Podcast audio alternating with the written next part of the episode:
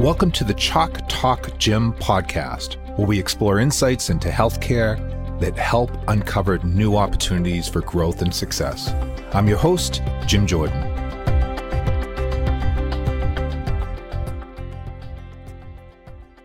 Welcome to today's podcast. And this week we're doing something a little different. We're going to explore the principles of Lean and Six Sigma and how they can transform operations in hospitals, clinics, and doctors' offices. In this two part episode, I'm speaking to Al Da Silva, the founder and CEO of DS Business Consulting, which provides fractional chief operating officer services. Al has over 10 years of healthcare experience. He has a BSN in nursing and a master's in healthcare administration. He has major process initiatives that he's done across hospitals and medical groups and independent physician practices. And in part one today, we'll be providing an overview of Lean and Six Sigma and looking for examples of their impact. So before we even go down, tell me a little bit more about yourself. Sounds good. So uh, my name is Al Da Silva. I am a registered nurse and an entrepreneur. I have been a healthcare administrator, both in the hospital side and the medical group side. And I got beaten by the entrepreneurship bug when somebody bought a car from somebody, asked me for help on the business plan, and it was not in healthcare. And then for the first time after being in business for, I don't know, 16, 18 years, I was able to bring together all of the knowledge and experience that I had and apply to an industry that I was not familiar and actually be able to put a develop an idea into a product and then ready to go to market. And then being upset with the nine to five world one day. I had been working and adding value, and somebody was trying to put a value on my time and what have you. And that same entrepreneur that I helped with the idea asked me this very question. He says, Al, why don't you do this for yourself? And that we were in, this is one sad thing about COVID is that it killed my favorite Cuban place in Memphis, Tennessee and we were sitting there. This sounds almost comical and almost like a fairy tale story, but literally, this guy challenged me. And we pick up, I used to have one of those Lemkins notebooks, the little ones I put it on my pocket. So I took it out and he started interviewing me. And I jot down a few ideas and everything was a la carte.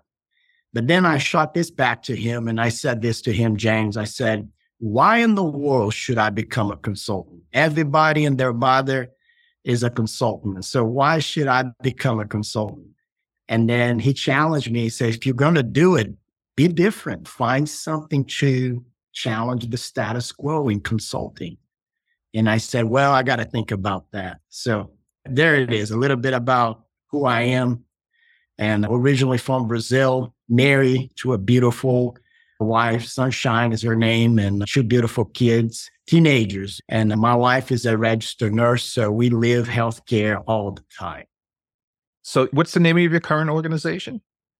My organization is very, what you can say, James, original, DaSilva Consulting. There you go. and so, what services are you providing, just so that our audience is clear on? Oh, absolutely. I end up developing a program called the Roadmap to Success to support small, mid-sized businesses with fractional chief operating officer program. And in that, we focus on four distinctive areas to bring value to those companies. And those areas is assessments. We help them understand where they are. So we develop a tool called the DSC Business X-ray Assessment. We can talk more about that, James. The next piece is the understand where you want to be. And that's our vision to bottom line strategic plan. So we provide strategy. Then not just drafting the strategy, understand how to get that strategy implemented. So we have developed a tactical plan that goes into 90 day spurts. And that's our framework called the high performance framework tactical plan. And of course, every entrepreneur, no matter where you are, or if you're highly successful, you need guidance, you need a sounding board. And then we have a program on the Achieve, which is the virtual COO program, which is a more of a guidance program to the clients. And then we have a fractional COO program. That's a much deeper embedded leadership inside that company. So mm-hmm. there, that's our services. and what industries have you been serving? We've been mostly healthcare, James, but we've done projects. I'm very big and passionate about business literacy, James. I've been to business school. I cannot help. I know I almost a geek out on this one, but I've been in business to business school a couple of times. I went and got my MBA and then went and got my MHA. And what I have noticed being a geek and uh, whatever you can name that, I don't mind, but is there are reasons why they teach you this stuff. And then I started applying the stuff that I learned in business school in the real world, and I start getting positive results. So I give you an example. We've worked in healthcare, but I just gave you an example how we were able to help a banking organization. I gave you we were have helped small manufacturers. We have helped large health systems, small medical group, large medical groups. We have helped construction companies. Right now, we are working with a hospice, just signed a hospice in healthcare to be their advisor as their virtual COO. So multiple industries, but our passion, myself being a critical care nurse, is healthcare. So let me ask I'll start out by sticking at the high level, then we'll go down to the various healthcare folks that you work with. But when you take your non healthcare customers, have you learned anything from them that have you've brought to healthcare or the other way around? Is it, has it been more that you've learned in healthcare that you've brought to them? Absolutely. I think the biggest thing that I see, James, is that everybody, no matter what the industry, is struggling with the same challenges. There's opportunities to improve processes. There are certain industries that do better job. For instance, banking have a lot of processes that have been developed. And I think healthcare could learn a lot from banking, especially on the collaboration, how banking is able to collaborate. You can go all over the world and you can stick your card in and get money out of it. It doesn't matter what bank you're from. But here's what healthcare could work, could learn from banking is that I could just go down the street and here in Memphis, Tennessee, and my doc cannot communicate with another doc because they don't have a way to share that information in a very efficient way. Yeah, sure, you can send the print, printed chart or you can send a file, but it's not a seamless process. So I think healthcare could learn a lot from banking. It's just one industry that has figured out how to work together, leverage the data.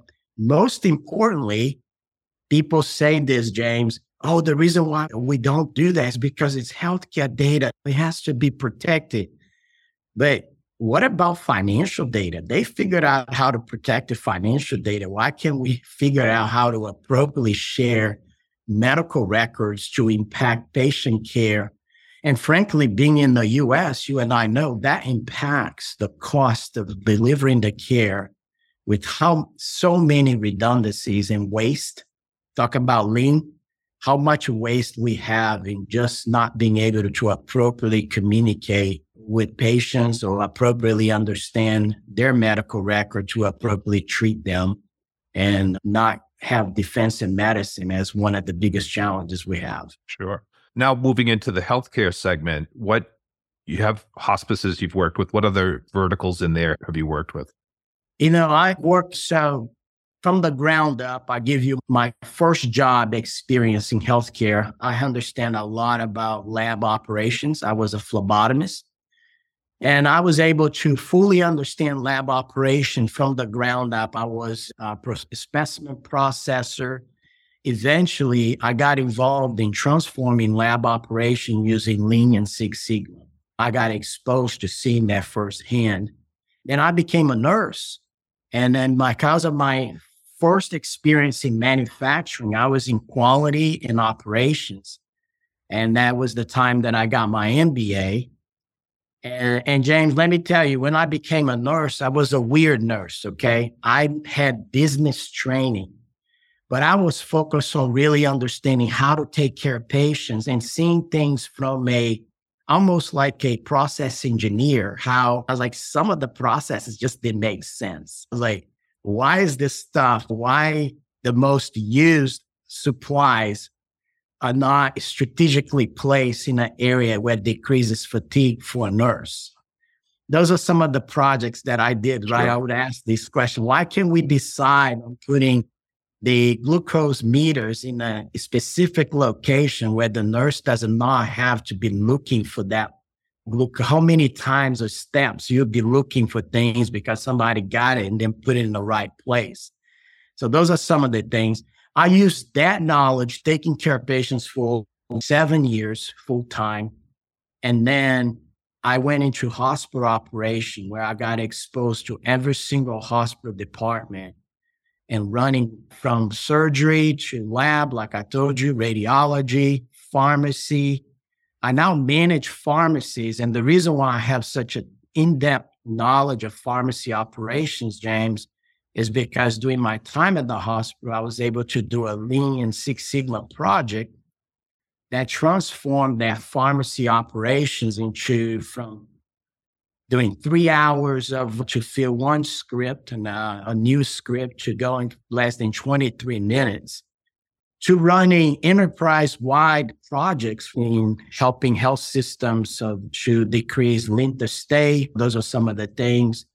Trauma registry work, helping them optimize the, the care for trauma patients to then transition to large medical groups, academic medical groups, and working with surgeons and various other physicians on developing systems and processes. And I think the biggest thing that I learned during that time was how do you actually create a strategy at the physician level, James? And what I did there is most of the time you will onboard a physician. Yeah, you would learn a little bit about them and it says, yeah, here, go be productive. And a lot of times the support of that, those physicians was not there. They didn't really, they were not really understood. So there was a lot of miscommunication between the administration, the set of expectations created a lot of friction. But when we develop a process to actually understand why that physician became a physician in the first place, and we understood his vision, his mission, what his values, what was the some of the challenges, what he was trying to accomplish in the context of an academic world. Then a lot of those physicians that were deemed unproductive became very productive and very successful. So, at the risk, I was so excited to talk about lean with you. I fear that we might risk um, having our own conversation and not keeping our audience updated as as we go. So, let me just pause for a second and talk about what I'm hearing because I think it's it's critical. I think there's two things you point out that when you look at um, healthcare and non-healthcare, there's high volume transactions that are uh, predictable with security, safety. Think about airplane tires, right? All sorts of things that have as many risks and requirements as healthcare does. I think mm-hmm. that's a, a, fair learning for other industries. And so that makes you talk about the question so, why can't we do that too? And then the other piece you're sharing, which I think is intriguing to me, is you've basically covered all areas of healthcare. And I think as a former person who was a plant manager myself and, and made products uh, in my day, mm-hmm. I would step back and say the difference between, say, your lab operations and your hospital mm-hmm. floor mm-hmm. is that you have a, a, fixed input, a fixed process, and a fixed output. And That's healthcare, correct. by its very nature, is variable in terms of what's coming in today, variable in a sense that based upon their variability, your protocol that you need to use could also shift. And therefore, getting a fixed output is different, right? Fixed, fixed, fixed, fixed you know, versus variable fixed. And, but there are techniques out there, such as, as Lean and Six Sigma, that's correct. That help you search out and remove what's called non-value added. So in manufacturing terms, That's right. non-value added was if you weren't touching the product, you were non-value added. That simple. That's correct. And, and I guess in healthcare we would say same thing. Nurses and physicians, everyone else is non-value added, right? Can you tell us just for our audience educators the difference between lean and Six Sigma? Oh, absolutely. Yeah. So lean focuses on the reduction of waste. So I gave you a quick example, motion. Like I gave you an example of the glucose meter inside a nursing unit. When that glucose meter does not make to a strategic location that decreases the amount of effort to actually find that machine to be able to do the, the test, then you're adding fatigue and frustration to your nurses, right? Also, the waste could be talent. So a lot of times we hear people talking about you got to work your professionals up to their license potential. So I'm going to give you an example on the pharmacy that we transformed the operation. The pharmacies were doing clerk work. They were literally inputting the prescriptions themselves, but that could be the work of a technician. So we leverage the technician. So that was waste, right? It was waste of the talent of that pharmacy. So that pharmacy went to school to be able to advise the patient, counsel the patient, understand the interactions of medications, and be able to then make safe disposition of those medications to those patients. So that's an example of waste there. Six Sigma, to your point, James, is it's about consistency. It's about taking mistakes out of the operation. Six Sigma is just a statistical process that accounts for 3.4 mistakes for 1 million opportunities. So it's Six Sigma from the statistics standpoint, right? And most industries function in that three or four. But let me give you some examples of some industries that function at a Six Sigma level. When was the last time that you were on a plane? That plane made it to point B, right? And planes don't just fall off the skies every day. Nobody would be flying planes, you know, flying on planes. So that's an industry that the requirement of performance is so high that mistakes are avoided. And the way that they do that is not because they're better than healthcare, it's because they have focused on putting systems, processes, checklists to make sure that a plane before it leaves the ground is safe to fly. And so, that's why we have to do in healthcare, like with processes, procedures to avoid mistakes. So I was in a yard sale or tag sale, as some people say around the country, probably 25 years ago. And I found this management information book from like the 1950s for pennies on a dollar. And I read it and it had one of the most formative ways of explaining the relationship between lean and sigma. And it was a computer scientist or a management information person basically saying that every process has error and planning flow, deviations, like something just went wrong. And at, at the end of the day, the process was designed with the natural variability. And so I look at lean as focusing on removing problems, flow, planning issues and the natural variability of a process is left and six sigma goes in and says how can we make that variability be reduced? I think is is that is, is correct. yeah. that's beautifully said james. That's it. Like when we measure six sigma processes we use control charts and in that control chart you have a median or a mean and then you have three standard deviations right so if you were to look at this the middle line is your average. The top line is your upper control limit. Your bottom line is your lower control limit. So you can literally understand how much variation do you have in your processes? How many times your process actually falls outside those three standard deviations? And when we see that, James, in healthcare, I have processes that the variation was the norm. You're talking about like we're talking about the the emergency room patient, right? Best practice is 180 minutes. Some systems are dispositioning patients of low acuity in less than 90 minutes because they have created a process to decrease that variability between decision and, and disposition of those patients. But there are some systems there the variability is their process. And what happens there, James, is that says, oh, no, every day is this is different. And it's not true. They want to say it's different, but it's not. A cardiac patient is a cardiac patient. They come, they may have certain things happening to them. You have protocols, they're done. And you need to maintain to where 80% of the patients that come, they go through your system in a very predictable pattern. And for those patients that are very unusual, you have plans and mitigation that manages that variability in the process. And even those patients can get consistent care because you have a plan to manage those patients. So I imagine that training is a big part of what you're doing when you go into these organizations. Even when you come in as temporary leadership, I imagine that one of your personal missions, as they say, is to teach them to fish when you're gone, right? That's so correct. What is your process and, and how receptive are people in this industry to these techniques? Because this is a little new to them, right? It is and it is not, James. And here's the thing the biggest challenge with Six Sigma is that no Six Sigma project happens without a change management strategy. And that change management strategy has to happen at the top. No Six Sigma uh, program is fully successful if it's not coming from the executive team.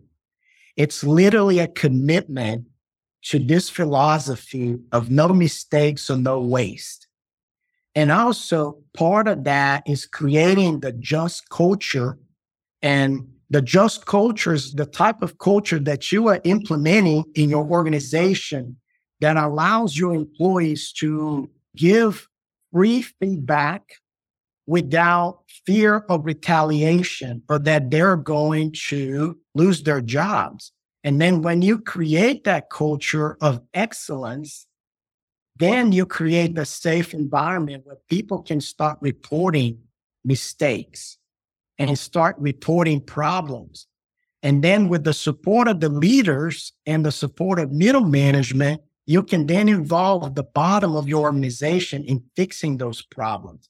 That's where the power of Six Sigma comes, not a top down approach, but it is a training, like you mentioned, James, and, and the training and the mindset change of the bottom of your organization where they can become engaged. Now you have employees that are disengaged to becoming engaged in the process and fixing these clinical processes so they are safer for patients.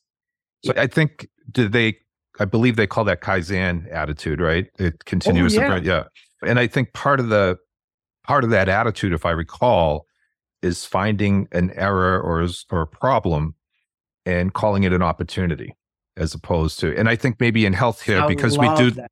we deal with life and death and health and pain that probably that's a little bit of a harder culture to penetrate because error is not well tolerated, right?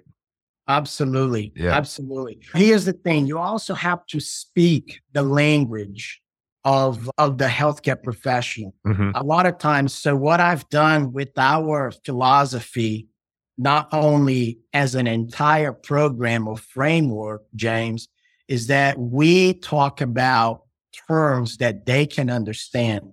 So we talk to the doctor. Let's assess this process, understand what some of the challenges that are happening here. Let's diagnose some key areas of opportunities. To your point, you mentioned opportunity, not problem. This is an opportunity, right? After we understand what the problem is, we may run data, right? We want to quantify that. We want to do qualitative, quantitative data. We're then going to analyze that data, measure what the impact of that problem is. And now that we understand the problem, we can then start talking about treating that process. So the same mindset or the same rationale that you use to treat a patient could be applied to fix a process. And then after you put the treatment plan, uh, plan in place, you can then talk about how we're going to actually achieve the goals that were established regarding this opportunity. The opportunity may be reducing the time that patient spends in the emergency room And it may be how long is it going to take between the time the patient sign up to the time the patient actually see the doctor, which is the value added time. Like you're talking about non value added. So if I am able to decrease all of the non value added times between the patient showing up in the emergency room to the patient actually seeing the doctor and getting a decision that's the value. That's why the patient showed up in the emergency room, right? Is you're there to see the doctor, nobody else. The doctor is the value added activity. And if we can shorten that time, provide that time, and then help the doctor with supporting processes, nurses, physical therapy, radiology, lab, you name it, to help that doctor make that decision to either send the patient home safely or admit the patient to the hospital, then we've done our job for that particular scenario.